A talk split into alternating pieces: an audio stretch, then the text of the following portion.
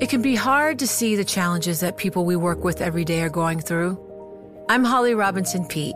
Join us on The Visibility Gap, a new podcast presented by Cigna Healthcare. Download it wherever you get your podcasts. You know success when you see it, or you think you do the people in the spotlight. But what about those small business masterminds who succeed at making their money work harder? They do that by having a business bank account with QuickBooks Money, which now earns 5% annual percentage yield. Making your money work as hard as you do? That's how you business differently. Learn more about QuickBooks Money at quickbooks.com slash 5APY. Banking services provided by Green Dot Bank, member FDIC. Only funds and envelopes earn APY. APY can change at any time. The overwhelming theme is United States, China, and use of coal. David Turk joins us now with Secretary Granholm. U- U.S. Deputy Energy Secretary. David, thank you so much for joining us, and you do so with your service to the nation of six, seven, and eight jobs in climate. The immovable fact is we're trying to do something about coal. My latest reading is China's really not doing something about coal. What is the department's timeline in America to diminish coal usage? Well, first of all, Tom and Lisa, thanks for the time and uh, really appreciate you being, uh, being with you today. Um, so we've got to look across the board. It's not just coal, it's natural gas, it's oil. We've got to look at all the sources of emissions and we've got to have a plan to build all the new uh, clean energy. Uh, and this is what we've got in the U.S. We've got historic levels of funding through the pieces of legislation, the bipartisan infrastructure legislation, the Inflation Reduction Act, we're building out our clean energy future like never before in our country. It's quite staggering what we're uh, what we're doing. I, I, go with that, and of course, in the FT this morning, a huge difference between a complete, climate commitment in Europe to the fractured battle you fight every day in the United States. But to look at coal is one example, particularly with the Chinese just ignoring the debate on coal from everything I read. What is the administration's path to shut down or diminish coal usage across America? So we've seen dramatic declines in coal uh, in our country, and uh, that's projected to continue going forward. It's because we have cheaper, better alternatives, uh, solar and wind. Um, the solar penetration we've got in our country, the wind, uh, other clean energy technologies, uh, they're just simply cheaper and better. And so the market is reacting uh, to those incentives. David, I'm looking right now at WTI uh, crude traded on the NYMEX at $73.46. Is this a good time to start refilling the uh, Strategic Petroleum Reserve? So we have been, um, and we're going to be opportunistic, and we're going to take every advantage when the price is at the right level to make a good deal for taxpayers. Uh, we're going to refill. So uh, we are refilling as much as we can. We've been doing that for the last several months, and uh, at this price level, we'll keep uh, keep doing it.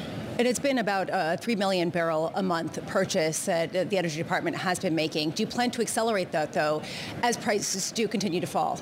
So that is the physical limit of how much we can buy back.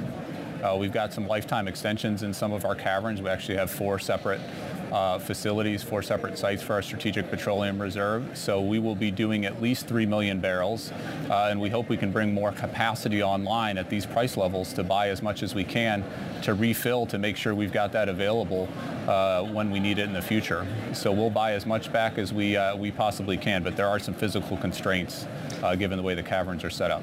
We've been talking a lot about some of the consolidation in the shale patch uh, with a number of companies coming to the fore, the latest coming this morning. Is this a good thing from the Energy Department standpoint or a bad thing?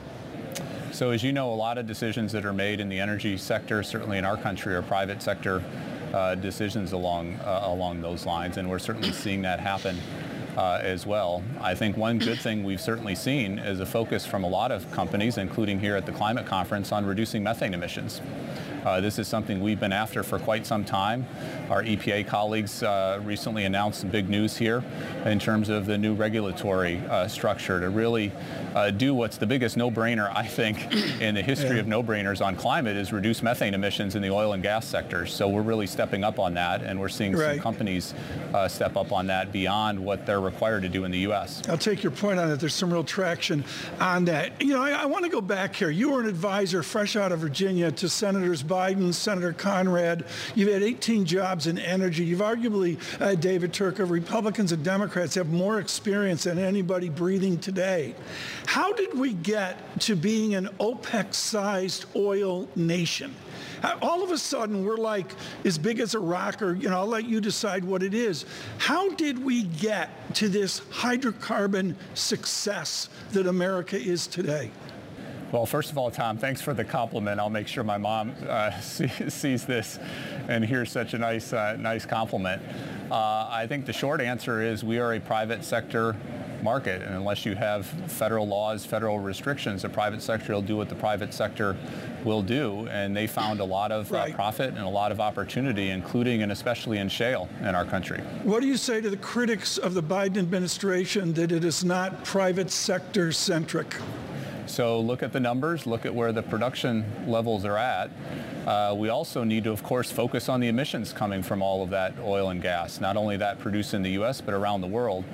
And one disappointment I have to say here at the climate conference is while we've made some progress on methane emissions, that's a big deal, uh, I don't think there's as much focus as there needs to be on oil and gas scope 3 emissions. That is those emissions uh, uh, produced uh, when uh, that oil, that gasoline uh, goes into the atmosphere. Scope 3 emissions are actually 10 times the amount of scope 1 and scope 2 for many oil and gas companies. So we need a lot more focus on scope 3 emissions. We need a real credible plan for dealing with those emissions. David, does it make it kind of awkward for the U.S. to have a leadership position in reducing emissions at COP28, given the fact that U.S. production has increased to a record pace even as it's cut in places like Saudi Arabia and Qatar? So I feel incredibly proud to be part of this historic Biden administration when it comes to climate change.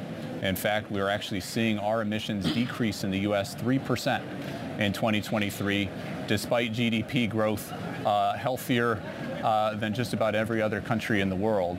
And what you've seen is with the historic pieces of legislation, all we're doing in this administration, we're expected already, just in these few short years of policy, to actually double our emission reductions by 2030, uh, 40% uh, plus reductions um, uh, just from the actions from this administration. That's an impressive mm-hmm. uh, record, and we need to do more. All countries around the world need to do more, given uh, given the the, the climate challenges that we face and we're already seeing in our world today.